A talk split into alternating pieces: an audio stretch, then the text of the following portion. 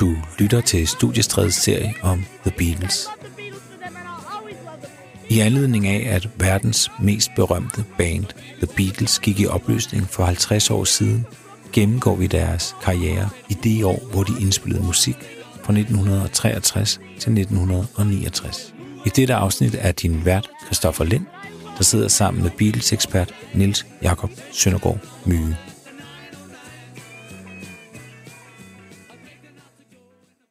Vi er i 1964, øh, Niels Jakob Søndergaard Myge. Man kan sige, vi skal jo ind på, øh, i den grad på øh, albumet A Hard Day's Night. Vi skal også forbi Beatles for sale. Det er nogle, øh, ja igen, nogle rigtig øh, produktive år. Det her for de fire øh, øh, Beatles-medlemmer. Men der sker jo også det i 1964, at øh, Beatles de besøger vores lille Annedam. De kommer simpelthen til Danmark og spiller en koncert i, øh, i KB Hallen. I KB Hallen. To styks koncerter. En om eftermiddagen og en om aftenen. Øhm, og ikke nok med, at de kommer til Danmark. De starter jo deres første verdensturné i Danmark. Mm. Øhm, og øh, de ankommer der den øh, 4. juni øh, til Danmark, og de bor på Royal Hotel, som det hed dengang, som vist nok hedder Radisson nu, over for Tivoli.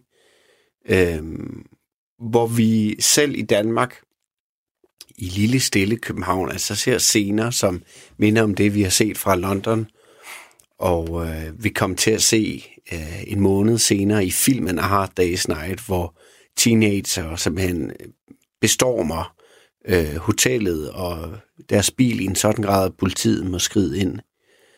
Øhm, og det var også de scener, det var også øh, den øh, fandyrkelse, som øh, faktisk var ved at få koncerten til slet ikke at blive til noget. For Frederiksbergs daværende politichef havde ikke lyst til at sætte det her spektakel i gang i den fine Frederiksbergske kommune. Så han var tæt på ikke at tillade øh, Bills koncert i KB-hallen. Øh, men så måtte justitsminister Hans Hækkerup, daværende justitsminister, simpelthen skride ind og, og personligt øh, trumfe den her koncert igennem. Mm. Så vi giver tak Socialdemokraterne for en Beatles-koncert på dansk grund. Og vi skal, du har fundet et lille klip frem, og øhm, det skal vi øh, høre øh, lige om lidt. Men der er lige en ting, vi lige skal have på det rene. Det er, da de spiller denne koncert, der er det med George Harrison, John Lennon, Paul McCartney og... Jimmy Nickel. Nemlig ikke Ringo Starr. Nej. Hvad er der sket der? Han er syg på hospitalet. Og jeg har et tidligere radioprogram sagt, at øh, Ringo var syg og ikke med øh, i starten af verdensturnéen, fordi han havde fået fjernet sine mandler. Men det er løgn. Han får først fjernet sine mandler øh, senere på året. Mm. Så han er altså bare syg her. Ja. og det er derfor, han ikke er med, og så får de i al hast Jimmy Nickel, øh, som er den her temmelig, øh, ja, hvad skal man sige, undselige mand, øh, til lige pludselig at være øh, trommeslager i The Beatles. Øh, og han har sikkert øh, fungeret godt for dem, fordi han ikke gjorde det store væsen ud af sig. Han smilede og havde nogenlunde samme frisyrer som de andre. Øh, og da Ringo så kom tilbage, så talte de aldrig med Jimmy Nickel igen. Det var også vildt for Jimmy Nickel at være med til det her, så vende tilbage til hverdagen bagefter. Ja, hvad skal man så nu? Men øh, lad os høre et klip, og jeg ved, øh, en af dine pointer med at valge lige netop dette øh, klip, det er jo faktisk, at man ikke rigtig kan, øh, kan høre musik. Ja, man kan ikke høre en dyt, så hvis man sidder og, og, og har skruet højt op for radioen lige i øjeblikket, så skal man måske lige skrue en kende ned, fordi det er simpelthen øredøvende larm. Men på en eller anden måde er det måske et meget godt øh, billede på, hvordan det har været at være til den her koncert, hvor det jo ikke har, kan vi godt sige, handlet om, om musikken for ret mange. Helt sikkert.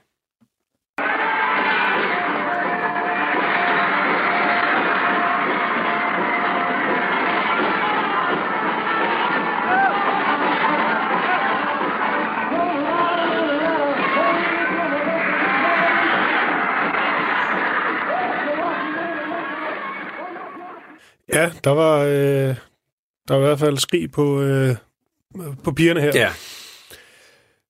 Og øh, så kan vi jo lige, øh, er det sjovt lige at have med det her med, når man taler om de her kæmpe store arena-turnéer med Coldplay eller YouTube og de mest vanvittige sceneshow og udstyr og, og så videre.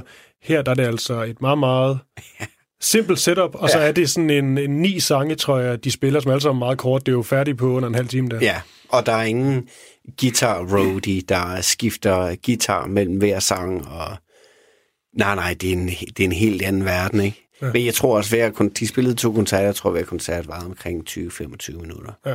Og ingen, Øh. ingenting i ørerne, noget de kan ikke høre selv, vel? Nej, nej, de kan ikke en dy- Det eneste, de kan høre, øh, er Ringo, der spiller på trommer. Mm. Øh, og den eneste grund til, at Ringo, han ligesom kan finde beatet, det er, fordi han kan se hovederne foran sig. John Lennon og Paul McCartney og...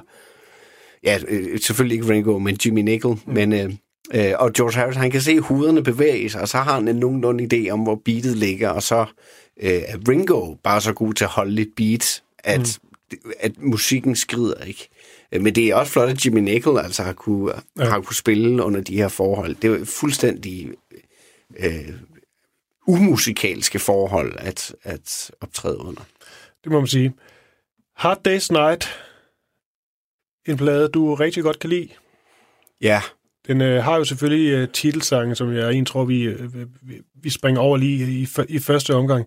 Jeg tænker faktisk, at øh, vi skal jo høre et, et par numrene også tale om, øh, ja, om sangene, også den, øh, den mere måske nørdede øh, musikalske del. Men jeg tænker for lige at få kickstartet Hard Day's Night, vil du så ikke simpelthen få lov til, som hvor valgte Beatles-nørd øh, ja. nørd her, Altså, du skal bare vælge den første sang. Frit valg på alle hylder. uh, Den du allerhelst vil høre. den jeg allerhelst vil høre. Ja.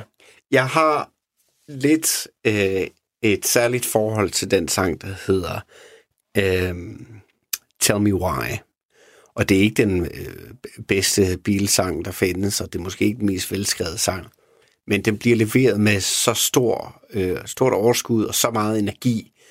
Og på et tidspunkt, øh, så smider Paul McCartney og George, George Harrison nogle, øh, en baggrundsvokal på, øh, hvor de går helt op i sådan en skør, nærmest tegneserie-falset. Øh, og jeg tror bare, øh, det er så tydeligt, at de har hygget sig med at indspille den her sang, og det er derfor, jeg synes også, at Hard Day's Night albummet fungerer så godt, fordi det emmer af spilleglæde. Så øh, den vil jeg gerne høre. Tell me why.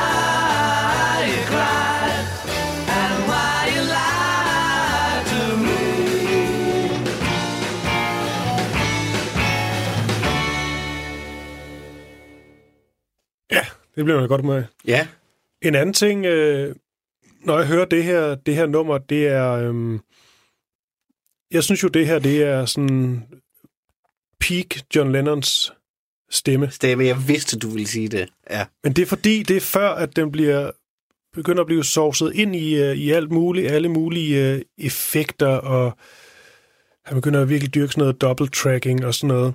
Der er sikkert også nogle effekter på her, det skal jeg ikke kunne sige, men han har bare den her hæse øh, råhed, som udover, jeg synes, det, det virkelig klæder ja, hans vokal og sangen, så klæder det virkelig også Paul McCartneys stemme.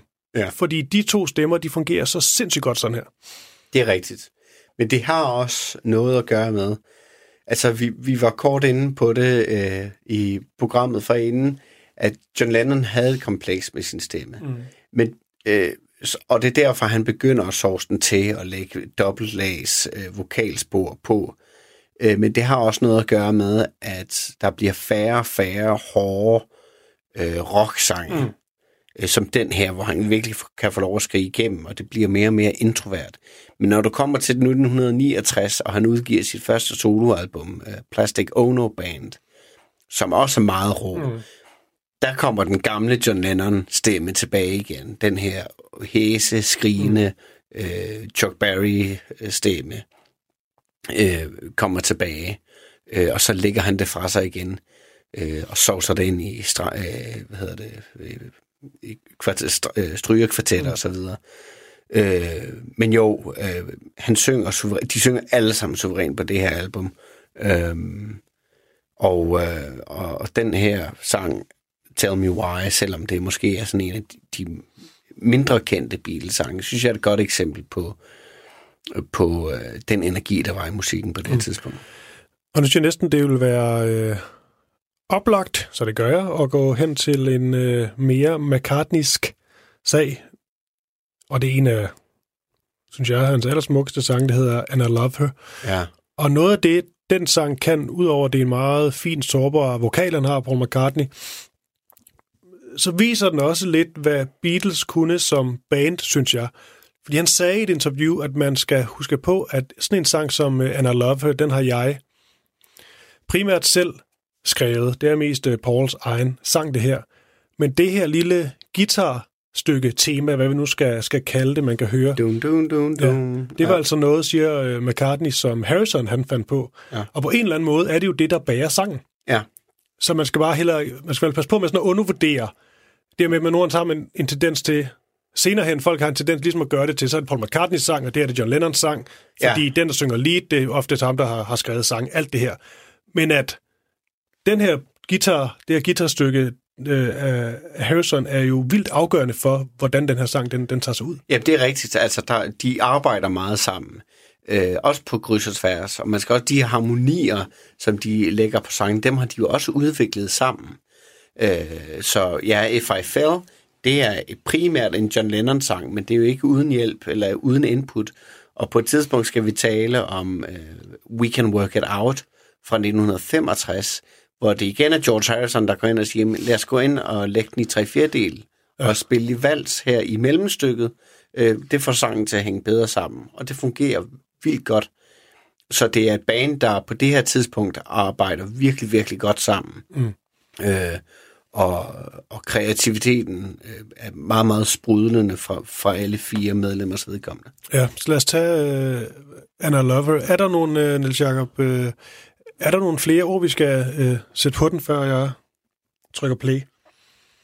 Nej, ikke udover, det er jo et sjovt eksempel på, at øh, Paul McCartney, han havde en, en forkærlighed for de her latinrytmer. Han har den også i P.S. I Love You, og øh, i de meget tidlige Beatles-år indspillede de en sang, der hedder Cayenne, som også har den her duk, duk, duk, duk, duk, duk rytme. Og, og, og i den, den senere øh, ja, gamle Paul McCartney kan vi også sige sådan noget, My Valentine, nogle af de her senere numre, der er der også den her...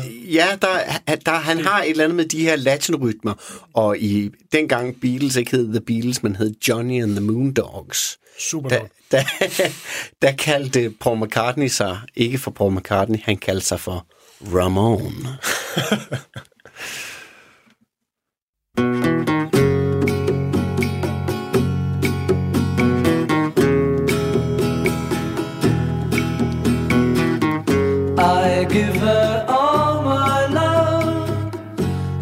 That's all I do. And if you saw my love, you'd love her too.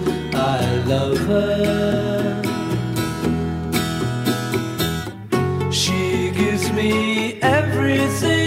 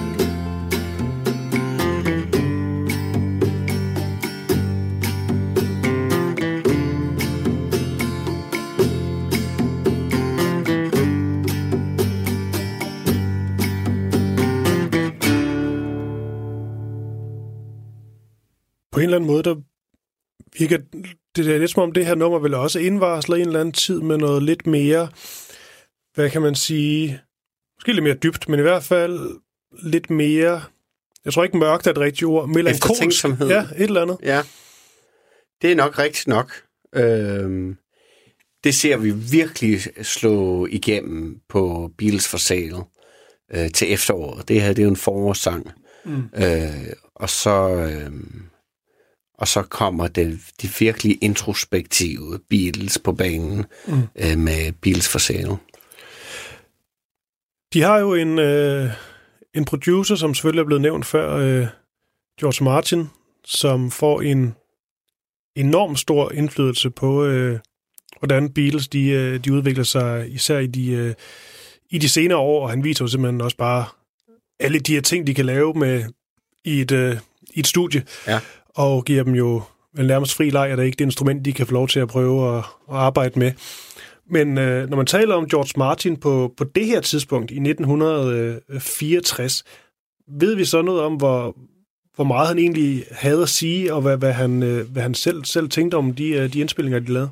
Ja, altså vi ved jo, at øh, George Martin har haft virkelig stor indflydelse, øh, virkelig haft været medvirkende til den succes, at de opnåede. Blandt andet var det ham, der foreslog, at Please Please Me singlen skulle sættes op i tempo. Øh, det var også ham, der foreslog, nu startede vi med at høre Can't Buy Me Love. Det var ham, der foreslog, lad os starte med omkvædet. Så er, så er folk med, og så... Øh, altså, det var ham, der simpelthen opbyggede, arrangerede den sang. Ah. Det var det senere et rigtig øh, brugt melodikamp-trick. Man skal lige starte med omkvædet, fordi så sætter den sig med det samme. Ja, det er rigtigt. Det er egentlig underligt, at Beatles aldrig har været sådan en Melodi Grand Prix-fan. Øh, band. Det kunne de godt have været. De havde sikkert ikke vundet. Sådan går det ofte, ikke? De var blevet nummer to. Ja. Og tabt til en georgisk multikunstner. Øhm, nej, han, han, han havde øh, allerede på nuværende tidspunkt øh, stor indflydelse. Han øh, indspillede klaver, når de havde brug for det, og når de så begynder at lægge stryger på sangene, så er det klart, så bliver han fuldstændig uundværlig, for han var, var uddannet, han var professionel musiker og klassisk musiker, og kunne omsætte deres idéer til øh, musikteori og til, i de korrekte termer, så, så øh, andre musikere kunne spille med på det. Øhm, jeg tror ikke, at øh, The Beatles havde været i stand til at, øh, som de gør her i det her år, 1964, finde på en sang og indspille den og udgive den inden for en måneds tid, hvis ikke det havde været for George Martins Øh, altså, jeg tror, han faciliterede det her hæsblæsende tempo, Beatles lægger for, lægger for dagen. Mm. Og det her hæsblæsende tempo, altså, nu har vi, øh, vi, har, vi har talt om, at øh, de får deres første nummer et hit til USA, og så spiller de koncerter i USA, og så skal de indspille en film, og så skal de på verdensturné, og så skal de udgive A Hard Day's Night, og så skal de ind og indspille deres næste album, Beals for Sale. Men vi glemmer, at de får også lige klemt en EP ind i midten af hele det her, øh, som er deres første EP med nyt materiale på. Tidligere har EP'er været sådan noget, om vi tager lige fire sange fra den seneste plade.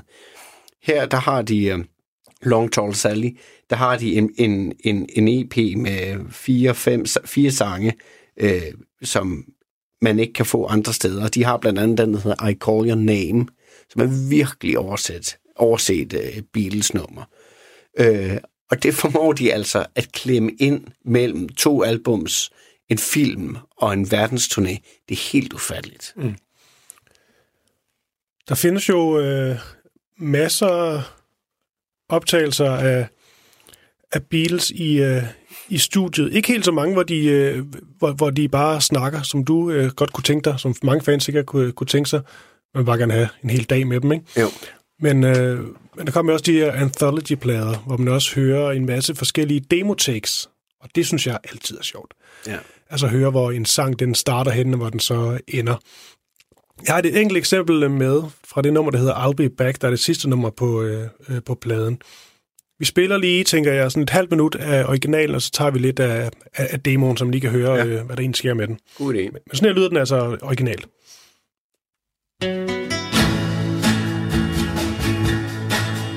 You know, if you break my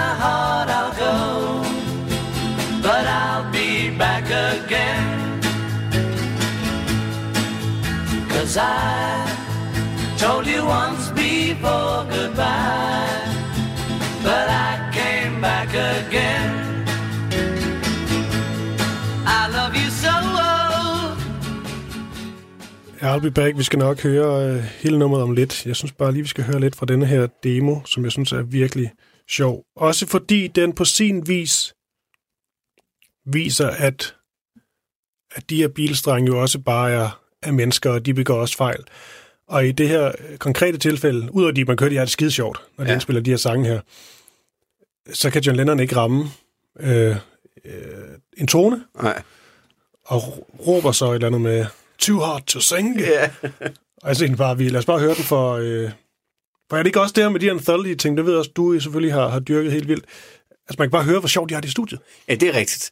Øh, og, og de øh, selv til den bedre ende havde The Beatles det sjovt i studiet.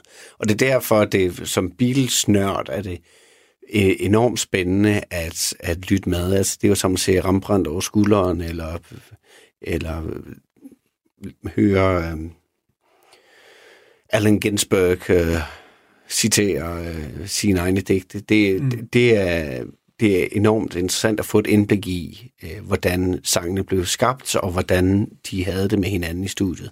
Og det her er et eksempel på, ja, altså John Lennon er 23 mand. De er jo vildt unge, og mm. de har det bare sjovt.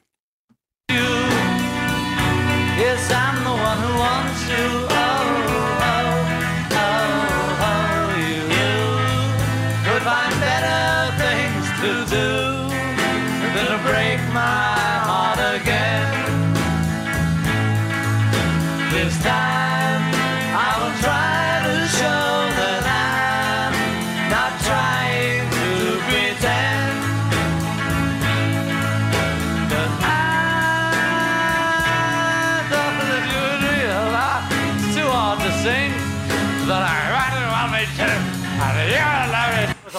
I started going oh, oh about eight times. I just won't sing that bit. One, two, three. Og så kører de bare igen. Ja. Men de laver også den fejl, de spiller den i vals her. Ja, det er sådan en valse, valse, valse ja, ja, det er derfor, han ikke kan hitte ud af det. Men det fandt de jo så ud af, at det fungerer ikke. Ja, og øh, jeg har lidt lyst til at høre øh, øh, I'll Be Back i, øh, i den studieversion, der så, øh, der så ender med at komme. Øh, Hvordan har du det med det, det nummer? Jeg synes, det er et af de helt store oversætte Beatles-numre. Mm. Øh, Ja, for det er sjovt. Det er ikke et, jeg synes virkelig også, det er en, det er en virkelig stærk øh, melodi. Fantastiske akkorder også jo. Ja. Øhm, men jo slet ikke en af dem, der er bare blevet det mindste kanoniseret. Nej, det er rigtigt. Men det var jo bare, det var bare, det var bare et plade-nummer, ikke? Ja. Øhm, Når der kommer endnu en Beatles, The Musical, et eller andet, så er det altså ikke, så er det sgu sjældent, den er med. Ja, det er rigtigt. Øh, jeg ved ikke hvorfor, fordi det er en af, det er en af de, de tidlige eksempler på, at Beatles begynder at arbejde med dur og mol, og med halve toner, og vi hørte også lige klippet her, hvordan, øh, da han synger den der, I thought that you realized, hvor de dum, dum, dum. Mm. Altså, de begynder at lege med forskellige øh, værktøjer i, i musikken. Øh, crescendo og øh, jeg har glemt et andet fint italiensk musikudtryk, øh, som, som de begynder at inkorporere i de her ellers temmelig ligefremme øh, popkompositioner. Og øh, det her I'll Be Back er, er virkelig et eksempel på, hvordan øh, paletten for alvor er, øh, er, er udvidet rent musikalsk og akkordmæssigt.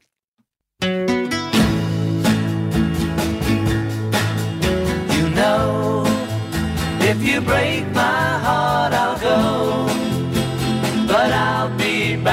again.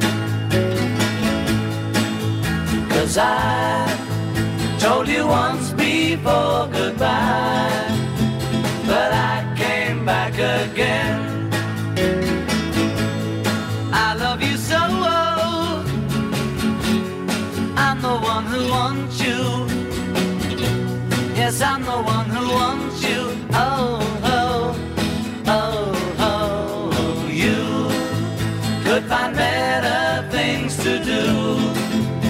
than to break my heart again. This time I will try to show that I'm not trying to pretend. I thought that you would realize that if I ran away from you, that you would want me to.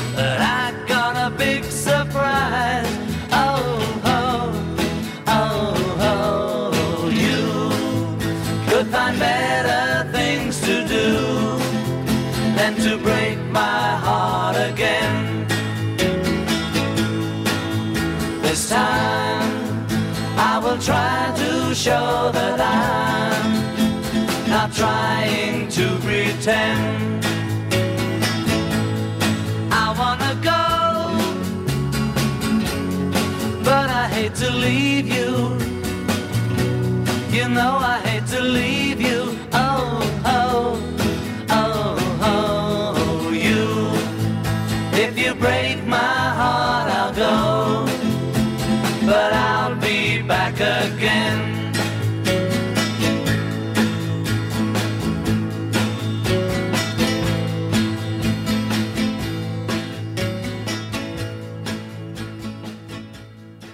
Vi skal øh, snart forbi øh, en meget, meget kendt historie, som, øh, hvad kan man sige, jeg synes næsten, den lød for god til at være sand, jeg hørte den første gang. Eller det gjorde jeg, jeg troede faktisk, det var en, øh, en myte, nemlig at øh, Bob Dylan er alle, der introducerer Beatles til men altså lige før vi går ind på historien, altså, er, er den, den er god nok. Den er god nok.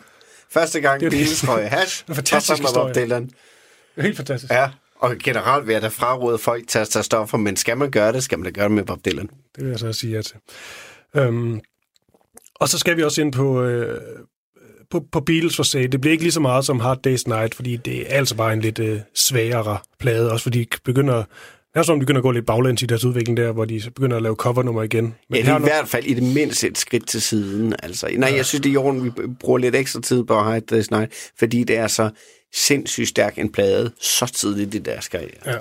Og øh, jeg vil i hvert fald gerne nå et nummer mere, og det er egentlig lidt for at for, foregribe noget, der bliver lidt et tema senere. Og det er en sang, der hedder You Can't Do That. Og når man hører den, så den, øh, ja, fin lille melodi, egentlig måske lidt, øh, lidt, lidt ufarlig, svinger meget godt. Men når man så lægger mærke til teksten, som John Lennon har skrevet, Ja. Hvad så? jamen så er det jo... Altså, det er næsten for meget. Det handler simpelthen om en, øh, en kvinde, måske en kæreste, han har, øh, som taler med, med, en, med en fyr, måske til en fest, hvad ved vi. Men hvor han jo så direkte advarer hende. Hvis du gør det her igen, så sker der det og det. Og så går den videre til, nu er det anden gang, jeg har set, du taler med Ja. ham her, og det ender så også med, at hvis du gør det igen, så bliver jeg så fucking sur. Jeg synes, jeg synes, det er en meget dårlig skjult trussel. Han indleder sangen med, I've got something to say that might cause you pain. uh, vi ved jo, at John Lennon var en slagsbror, og ja. vi ved fra hans, på det her tidspunkt, uh, endnu uh, gifte uh, ægte kone, Cynthia Lennon, at han uh, havde problemer med temperament. Han havde sikkert også problemer med alkoholen, især på det her tidspunkt. Ja. Og det er især sådan nogle, øhm, nu er det husk, der, er- der er sådan en historie om, at han virkelig bare gennemtæskede sin kvinde og sådan noget, men det er jeg altså ret sikker på, også når man læser hendes biografi, at det er ikke det, der er tilfældet. Nej. Men han var, øh, kan man godt sige, i hvert fald i de, i de tidlige år, øh, meget kontrollerende og meget jaloux. Så Ja. han, hun siger, der hvor han stikker hende lussing, det er noget med, at hun, han har været jaloux, hun har stået og talt med en eller anden til en fest. Det kan være, det han har tænkt på, da han skrev den sang her.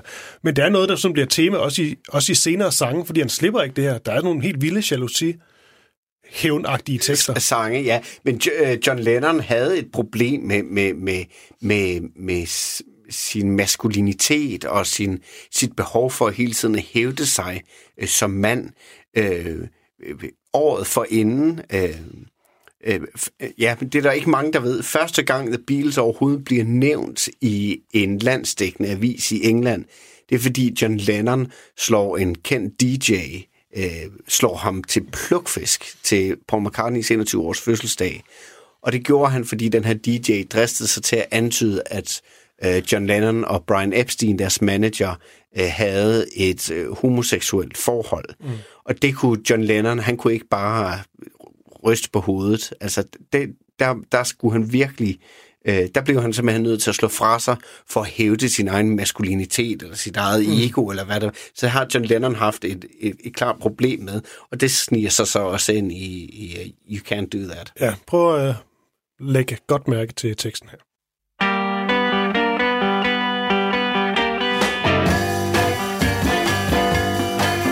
I got something to say that might cause you pain. If I catch you talking to that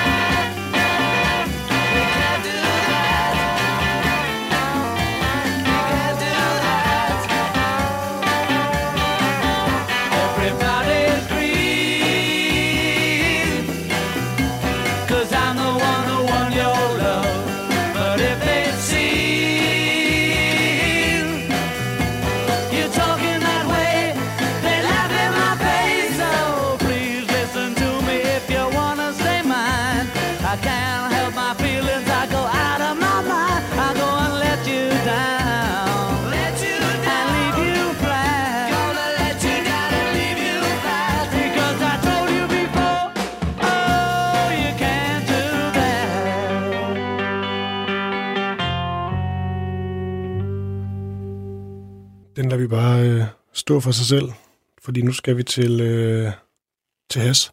Ja. Fortæl. Beatles er jo i, i USA og øh, får besøg på hotelværelset af Bob Dylan. Og øh, Bob Dylan vil gerne drikke noget billig vin og ryge noget hash. og øh, der er mange forskellige øh, viderefortællinger af den her historie, men Bob Dylan har nok været ret fuld og havde i virkeligheden svært ved at rulle den her joint. Men de får den, øh, der rullede. Øh, og øh, Bob Dylan ryger på den, sender den videre til John Lennon, som ikke rigtig ved, hvad, hvad han skal stille op med den. Så han sender den direkte videre til Ringo, som han kalder My Royal Taster, altså min mundskænke. og Ringo, han ryger på den her joint. Og han ryger rigtig på den her joint. Som om det var en cigaret, bare til ham. Øh, så i stedet for at sende den videre, så får han altså rigtig godt indbords.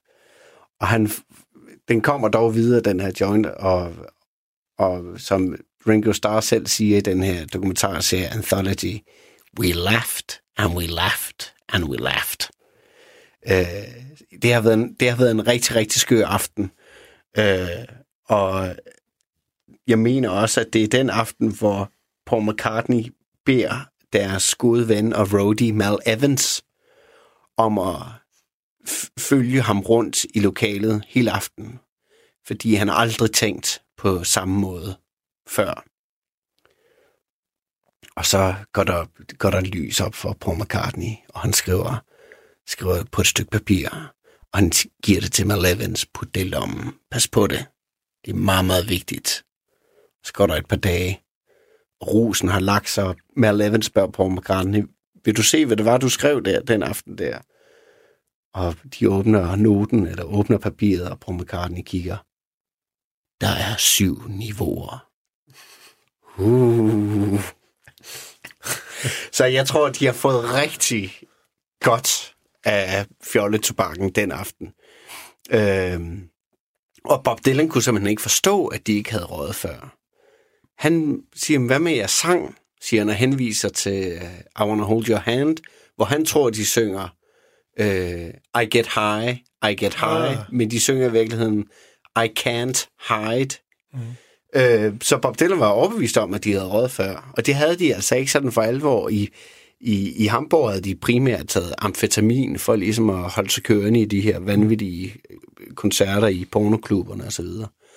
Men det her var første gang med hash, og det øh, har været en skældsættende oplevelse for dem.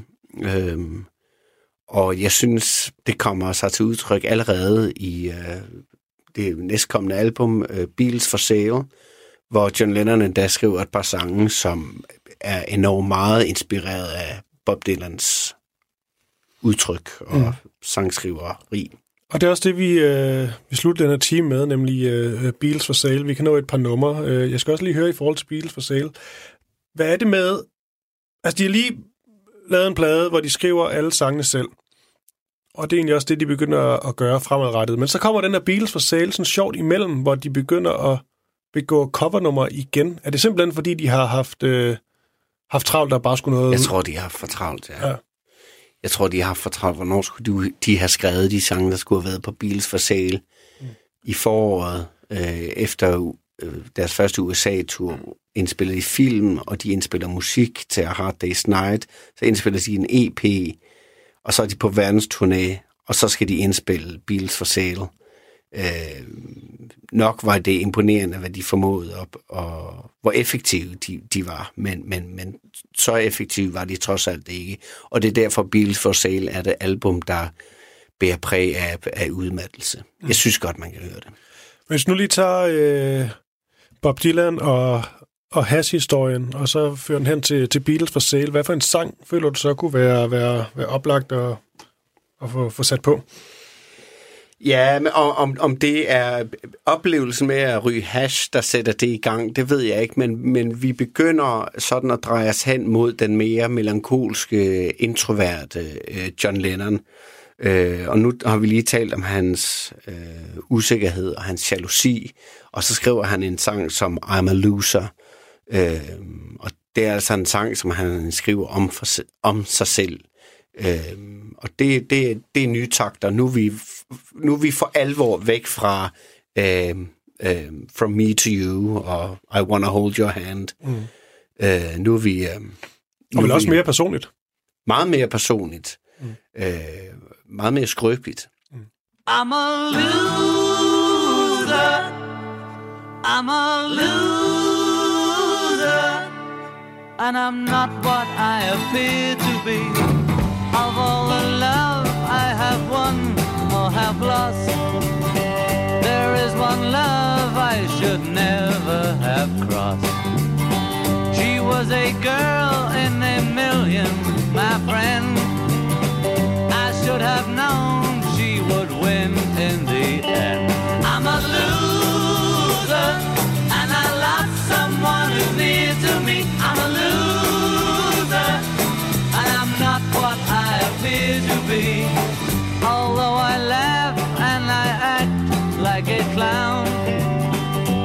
Beneath this mask I am wearing a frown. My tears are falling like rain from the sky. Is it for her or myself that I cry? I'm a loser, and I lost someone who's near to me. I'm a loser, and I'm not what I appear to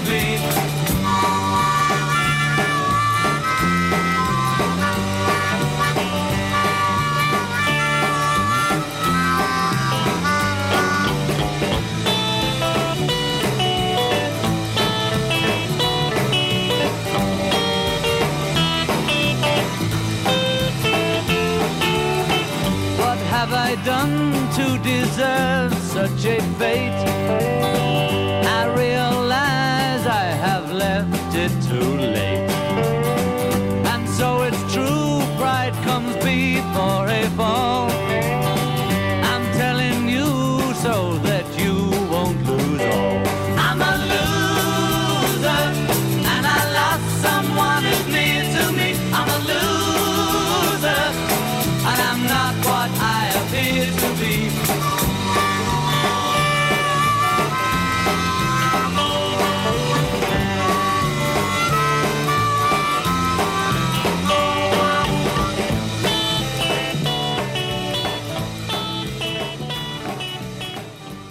Har du nævnt, at øh, det ikke er deres øh, bedste plade, så langt fra endda. Jeg ved også, du har et øh, lille problem med simpelthen deres... Fordi det der med at lave covernummer, det var jo, øh, øh, som, I, som vi jo godt ved, helt almindeligt i, i de her tider. Ja. Men du har også noget problem med deres valg af covernummer på den her. Ja, jeg synes, jeg synes et covernummer som Mr. Moonlight for eksempel er et, er et håbløst valg. Øh, så det, det en ting. Så har de to Carl Perkins sange på, Honey Don't og Everybody's Trying to Be My Baby, som øh, måske kunne være udmærket, men jeg synes øh, i bund og grund, den her rockabilly øh, genre ikke rigtig klæder The Beatles. Og så især Everybody's Trying to Be My Baby, som George Harrison øh, synger, synes jeg simpelthen, de sløser sig igennem. Mm. Øh, for det første er der alt for meget rumklang på optagelsen, men, men det er også bare... Øh, jeg, jeg tror, det er svært at nævne eksempler på Beatles-sange, hvor jeg synes, de spiller mere sløset end, end det her. Men skal vi, nu har vi også haft øh, øh, så meget godt. Nu skal vi også have lidt skidt. Lad os da, lad os da prøve at høre den. Og det her er så med Harrison på vokal. Well, they took some honey from a tree, dressed it up and they called it me. Everybody's trying to be my baby. Everybody's trying to be my baby. Everybody's trying to be my baby now. Woke up last night, half past four. Fifty women knocking on my door. Everybody's trying to be my baby. Everybody's trying to be my baby. Everybody's trying to be my baby now.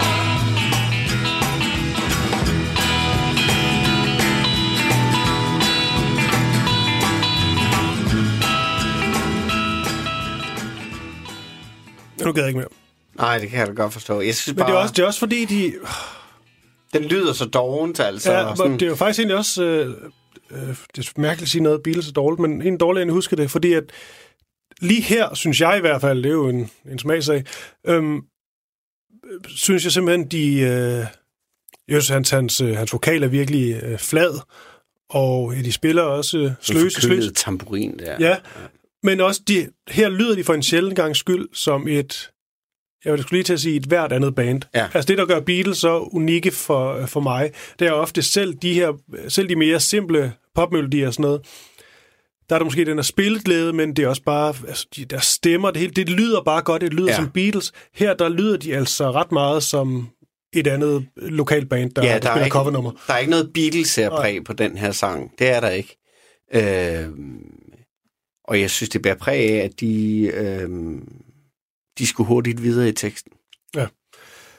Der er dog et nummer fra, øh, øh, fra bladen, der er et par stykker, som... Ja, der er øh, mange gode øh, numre på den her plade. Det er der trods alt. No Reply, god sang, starter med. Ja. Jeg er helt personligt.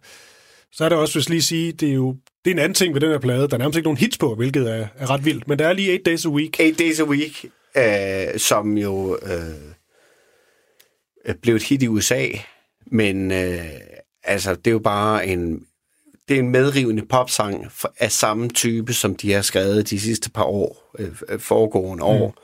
Mm. Øh, Men også et nummer, John Lennon egentlig ikke selv er særlig stolt af. nej, men han, han havde altid et eller andet øh, grimt at sige om sine egne sange, ja. øh, sådan i bagklodskabens lys. Men, men øh, det, jeg synes, det er en virkelig dejlig sang, og den første popsang i verden med en fade-in intro i øvrigt.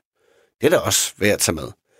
Øh, men, øh, men jeg synes, en, en, lille, en lille skjult øh, diamant, det er I'll Follow the Sun, øh, hvor Beatles harmonerer øh, flot, og hvad var den? Et minut og 29 sekunder eller noget? Lidt længere dog, men 1,48. 1,48, ja, ja, det er jo en meget, meget kort sang, men det er en af de sange, åh, jeg vil ønske, den blev ved for evigt. One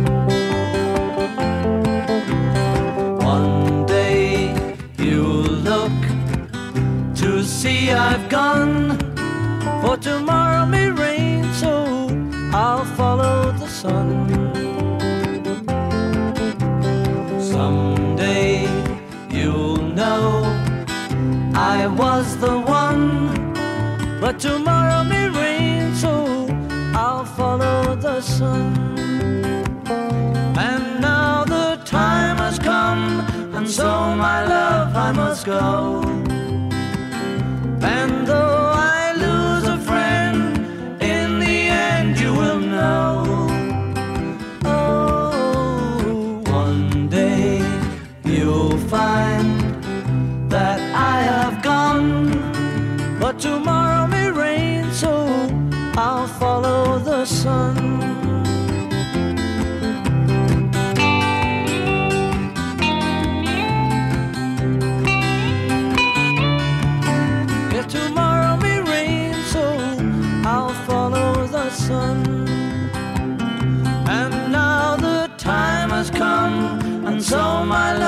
I must go. And though I lose a friend, in the end you will know. Oh, one day you'll find that I have gone. But tomorrow may rain, so I'll follow the sun.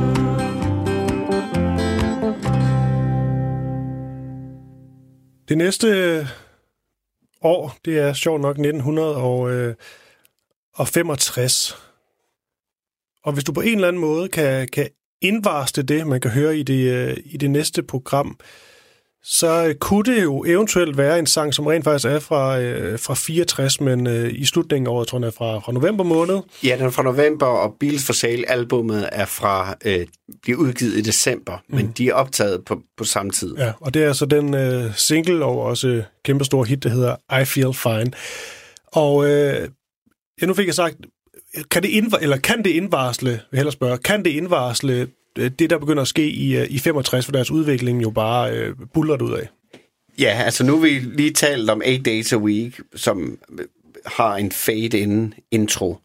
Øh, og der har øh, I Feel Fine jo også et bemærkelsesværdigt intro med den her øh, feedback, hvor øh, guitarstrengen bliver slået an, ført tæt på forstærkeren, mm. som så skaber sådan en snorende øh, lyd, når, når, når lyden fra forstærkeren sætter strengen, guitarstrengen i svingninger igen. Øh, og det er jo indvarsel, at nu er Beatles for alvor gået ombord i studiet. Og det kan være i 1965, at vi også skal høre nogle uddrag fra deres studiesnak, mm. hvor man kan høre, at det er blevet et, et, et band med stor selvtillid, også i studiet, øh, der, der har vokset sig klar til at eksperimentere mere med deres udtryk. Mm. Øh, og nu har de fundet ud af, hvad hash er for noget, og det kommer sig også til udtryk. Så, så det er, der er stor forskel på øh, Beatles 65 og Beatles i starten af 64. Virkelig stor forskel. Og hvis du lige skal lægge lidt op til øh, det, man kan høre i næste, Øh, ja, næste gang, vi, øh, øh, vi, vi taler sammen. Det er faktisk min øh, kollega Anders, der, der får lov til det, selvom det er et rigtig stærkt år 1965. Skal du ja. så ikke lige give os nogle, øh, nogle headlines? Headlines, øh, de laver en ny film, der hedder Help. De laver et nyt album, der hedder Help. De laver Rubber Soul, som bliver den første øh, i mange række, i en lang række af Beatles-plader, som virkelig er eksperimenterende og er, er helt avantgarde i forhold til øvrig popmusik. Og så er der også øh, det år, hvor de øh, slår verdensrekorden og spiller verdens største koncert på Shea Stadium i New York.